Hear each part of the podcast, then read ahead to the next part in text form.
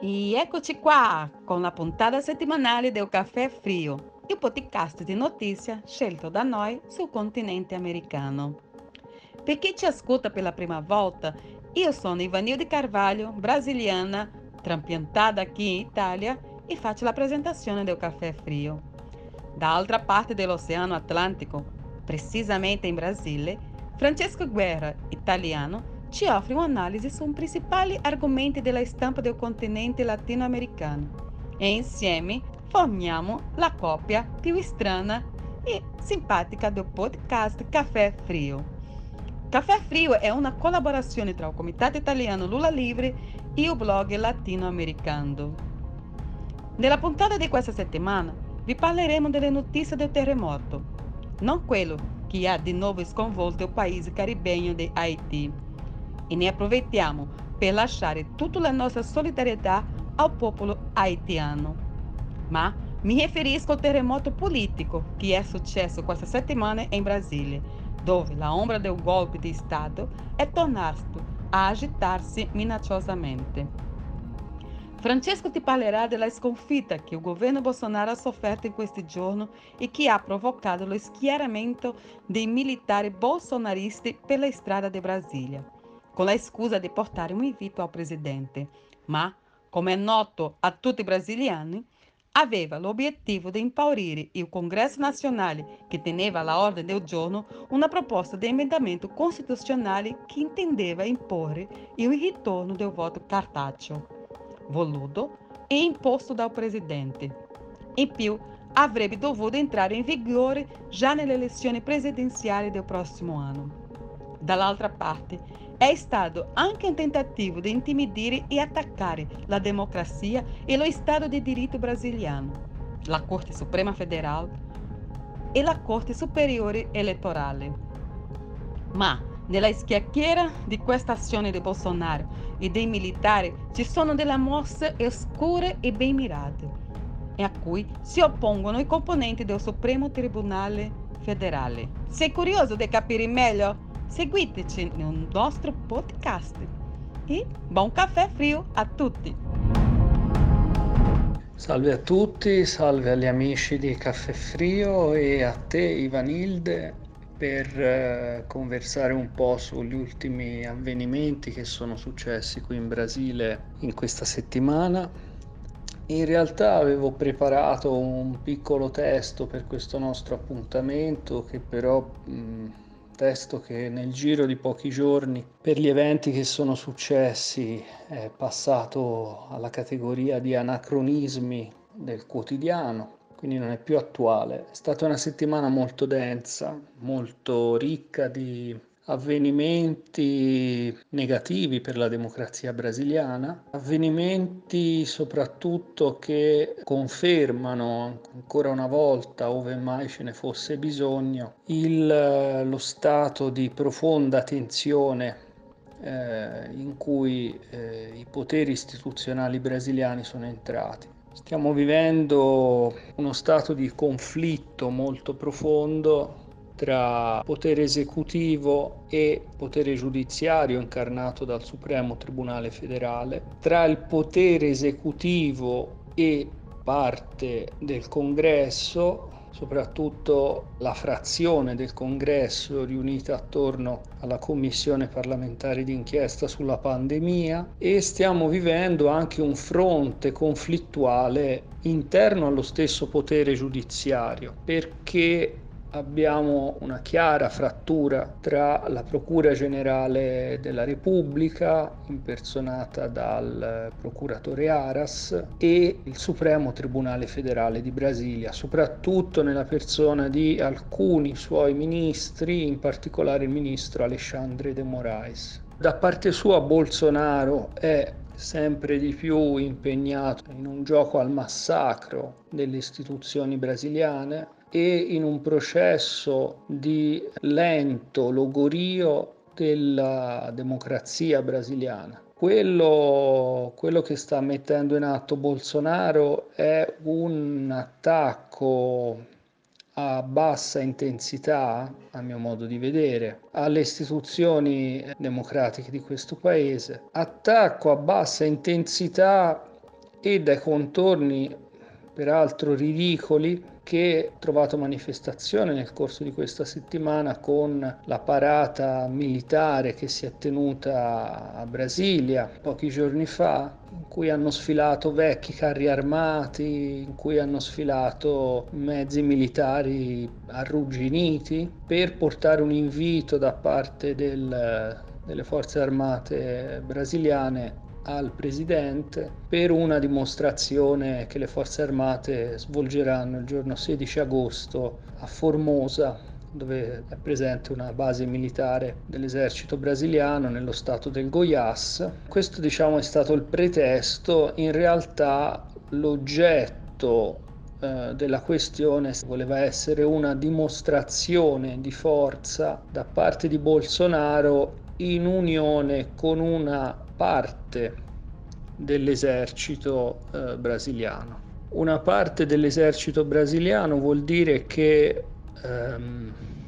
a mio modo di vedere, le forze armate di questo paese sono profondamente divise, ma ritengo che la maggioranza degli alti comandi delle forze armate brasiliane non veda di buon occhio una possibile avventura golpista da parte dell'esercito in unione con Bolsonaro. Ora qui c'è una sfasatura con riferimento a, alla questione di un possibile golpe in Brasile che premetto eh, io ritengo altamente improbabile, soprattutto per una questione di contesto, per quanto possa apparire secondario, il contesto internazionale è invece prima, un aspetto di primaria importanza. Nessuno trarrebbe vantaggio da un golpe in Brasile. Dal punto di vista dello scacchiere internazionale, un golpe in stile sudamericano, appunto, non gioverebbe a nessuno. E a riprova di questo c'è c'è tutta la storia della lavagiato. Se si vuole fare un golpe di alto profilo, si va a colpire il ventre molle de, de, delle democrazie latinoamericane, che è la questione della corruzione, che praticamente dove uno in qualsiasi punto uno possa picchiare, il colpo va sempre a destinazione perché la corruzione effettivamente esiste. Ora nel caso della lavagiato questa operazione è stata un'operazione giudiziaria mascherata di lotta alla corruzione, in realtà era un'operazione giudiziaria per seppellire definitivamente il partito dos Trabalhadores, il PT di Lula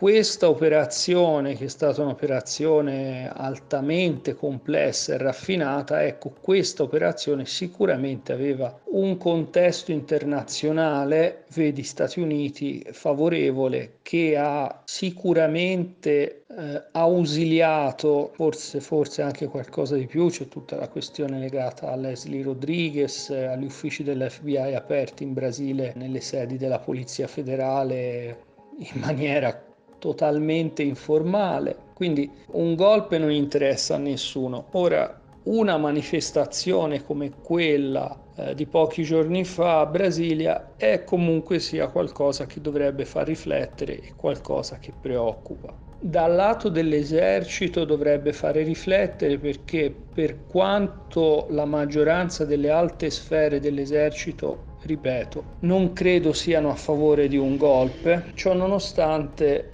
eh, c'è una parte minoritaria ma potente dell'esercito, il generale Braganetto, eh, il generale Villas Boas ed altri generali che stanno di fatto sostenendo queste folli iniziative di Bolsonaro, cioè stanno partecipando a questo schema di eh, progressivo indebolimento delle istituzioni brasiliane. Cioè l'obiettivo di queste alte sfere dell'esercito di Bolsonaro non è arrivare in maniera netta ad un golpe, è condurre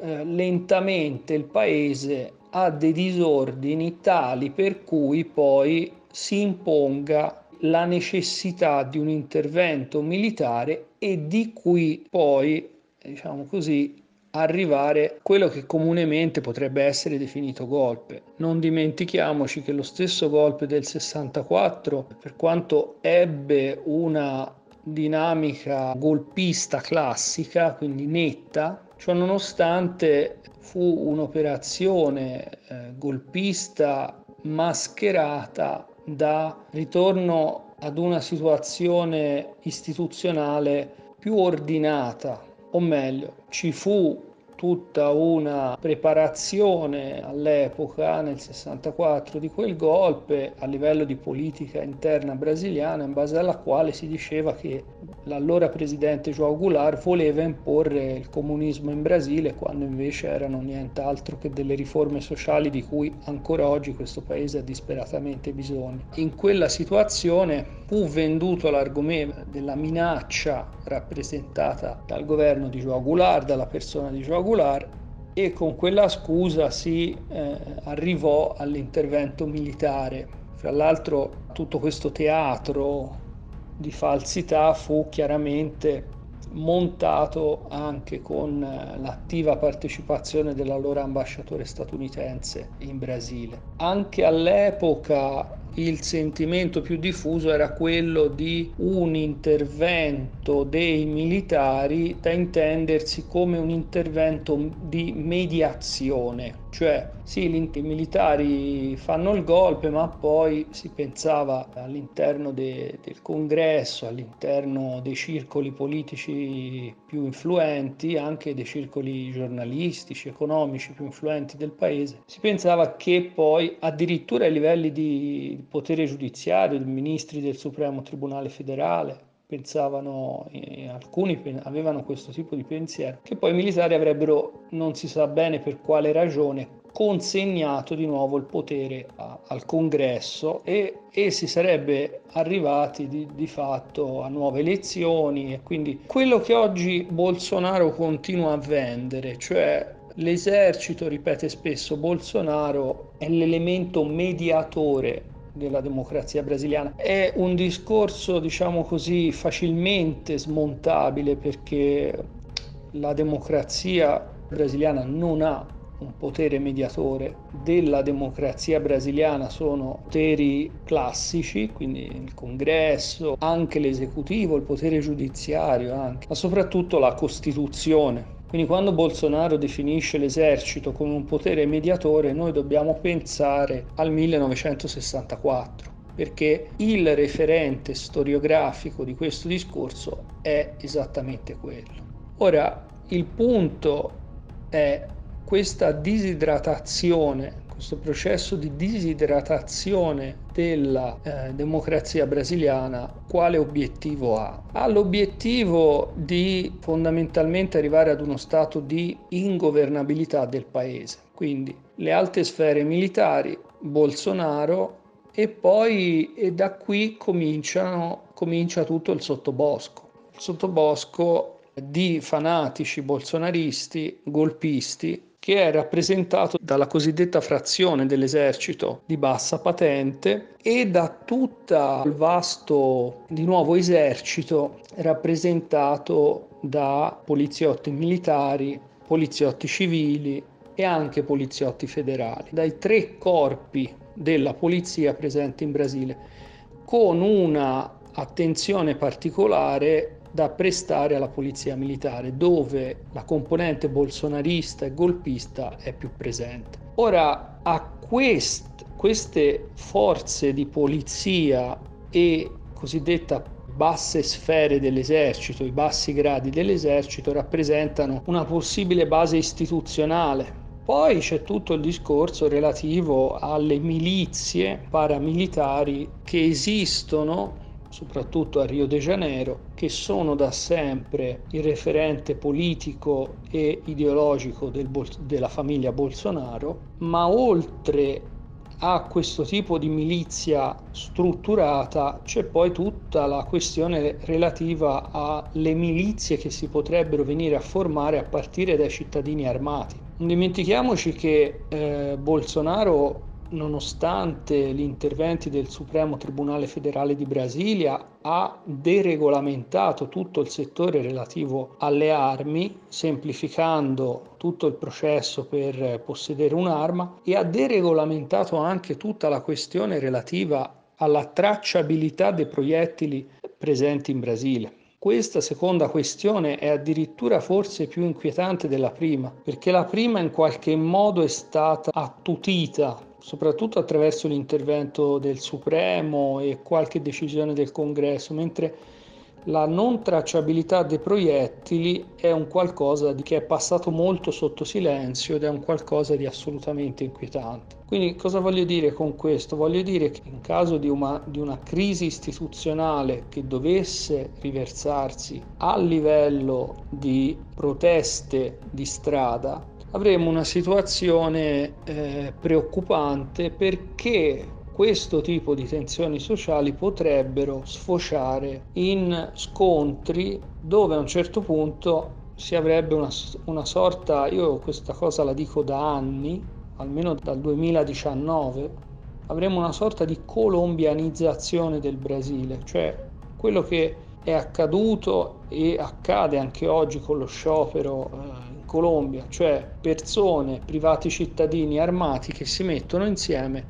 e che cominciano a sparare, cominciano a fare, ad ammazzare, a fare agguati, viene a formarsi una sorta di milizia cittadina. Ecco. Quindi queste milizie cittadine, queste persone armate che si mettono insieme accanto alle milizie, diciamo così, che già conosciamo, chi perlomeno mi segue da un po' di tempo su latinoamericando.info, il mio blog, eh, o pre- precedentemente su Next Quotidiano lo sa, e poi tutta la questione, diciamo, tutto il versante dei poteri istituzionali all'atto di Bolsonaro. Ora, perché non credo che un golpe sarà possibile in Brasile? Perché c'è molta parte più grande della società civile brasiliana non vuole assolutamente nessuna avventura golpista. Questo non lo, vuol, non lo, vogliono né i potentati economici, non lo vogliono né i potentati politici, non lo vogliono né i potentati dei media,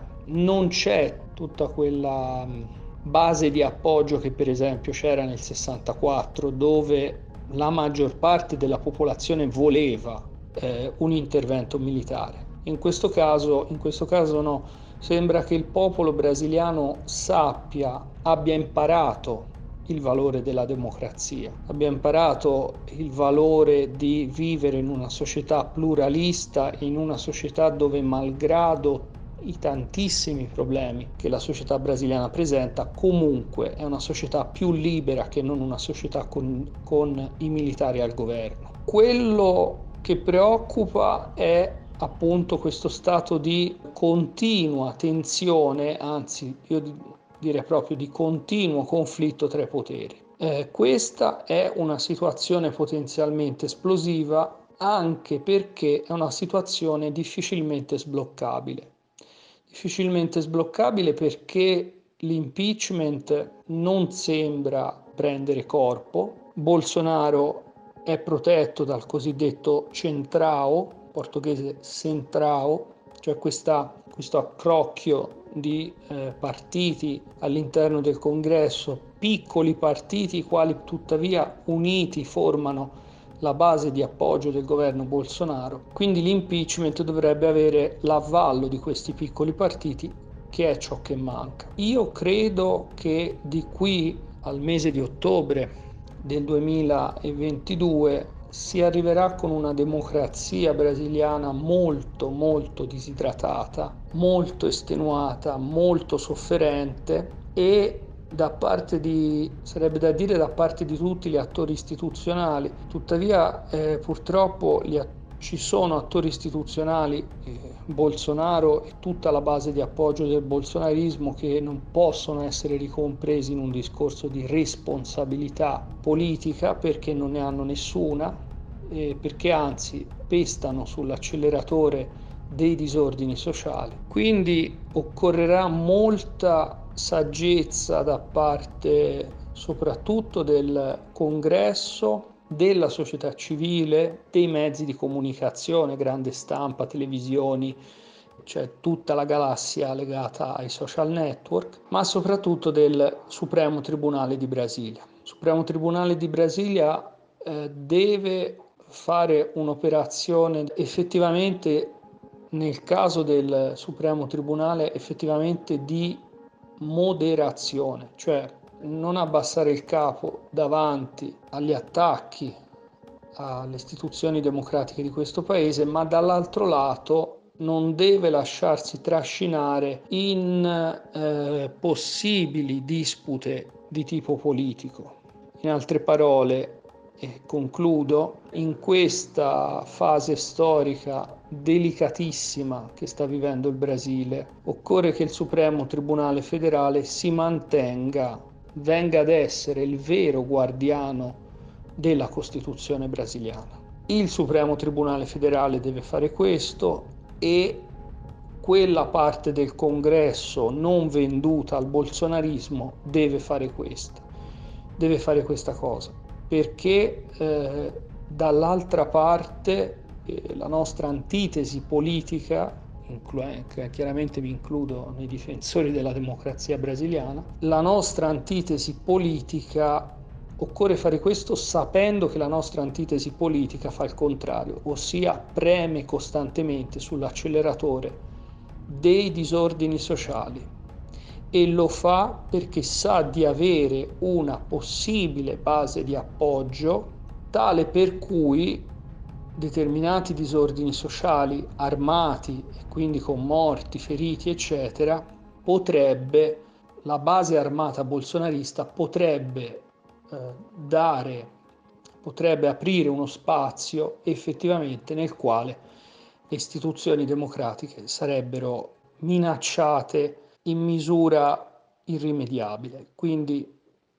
occorre che la difesa delle istituzioni avvenga cercando di mantenere toni eh, diciamo rispettosi del dialogo democratico, rispettosi della Costituzione e soprattutto non lasciare spazio a nessuna forma di protesta violenta. Fare questo significherebbe, rischierebbe portare il Brasile sulla china di un possibile scontro con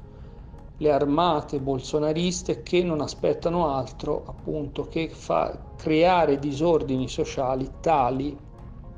da creare appunto quel clima per il quale l'uscita più naturale sarebbe quella di appunto fare affidamento all'esercito e a quel punto lì eh, sì, le istituzioni democratiche sarebbero realmente minacciate. Eh, grazie per l'ascolto, grazie Vanilde e eh, una, buona, eh, una buona settimana a tutti. Ciao. Francesco, io ancora devo capire quale dell'ultimo approfondimento che ci ha dato qui o café frio me ha dado più brividi. Se o último aggiornamento do caso do assassinato da conselheira comunale da cidade de Rio de Janeiro, Marielle Franco, e do seu autista Anderson Gomes, oppure o tema de hoje.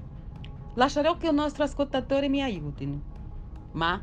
mi sto chiedendo, cosa está accadendo em Brasília?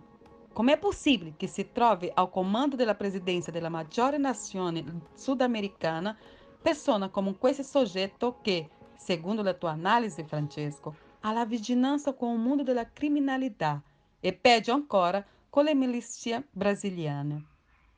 Per non dire assassini. Tutto questo è davvero molto inquietante, non credete? Altro che diventare Venezuela, Francesco e amici ascoltatori, come annunciavano la destra brasiliana nel caso la sinistra vincesse la elezione del scorso 2018, stiamo andando in fretta verso la colombializzazione. Resta da sperare nel buon senso della Corte Suprema del Tribunale Brasiliano, che ha il potere di dare un stop a questo esempio, ma senza togliere la responsabilità che il presidente della Câmara dei Deputati, Arthur Lira, ha sulla scrivania, ovvero più di 120 richieste di impeachment del presidente Jair Bolsonaro.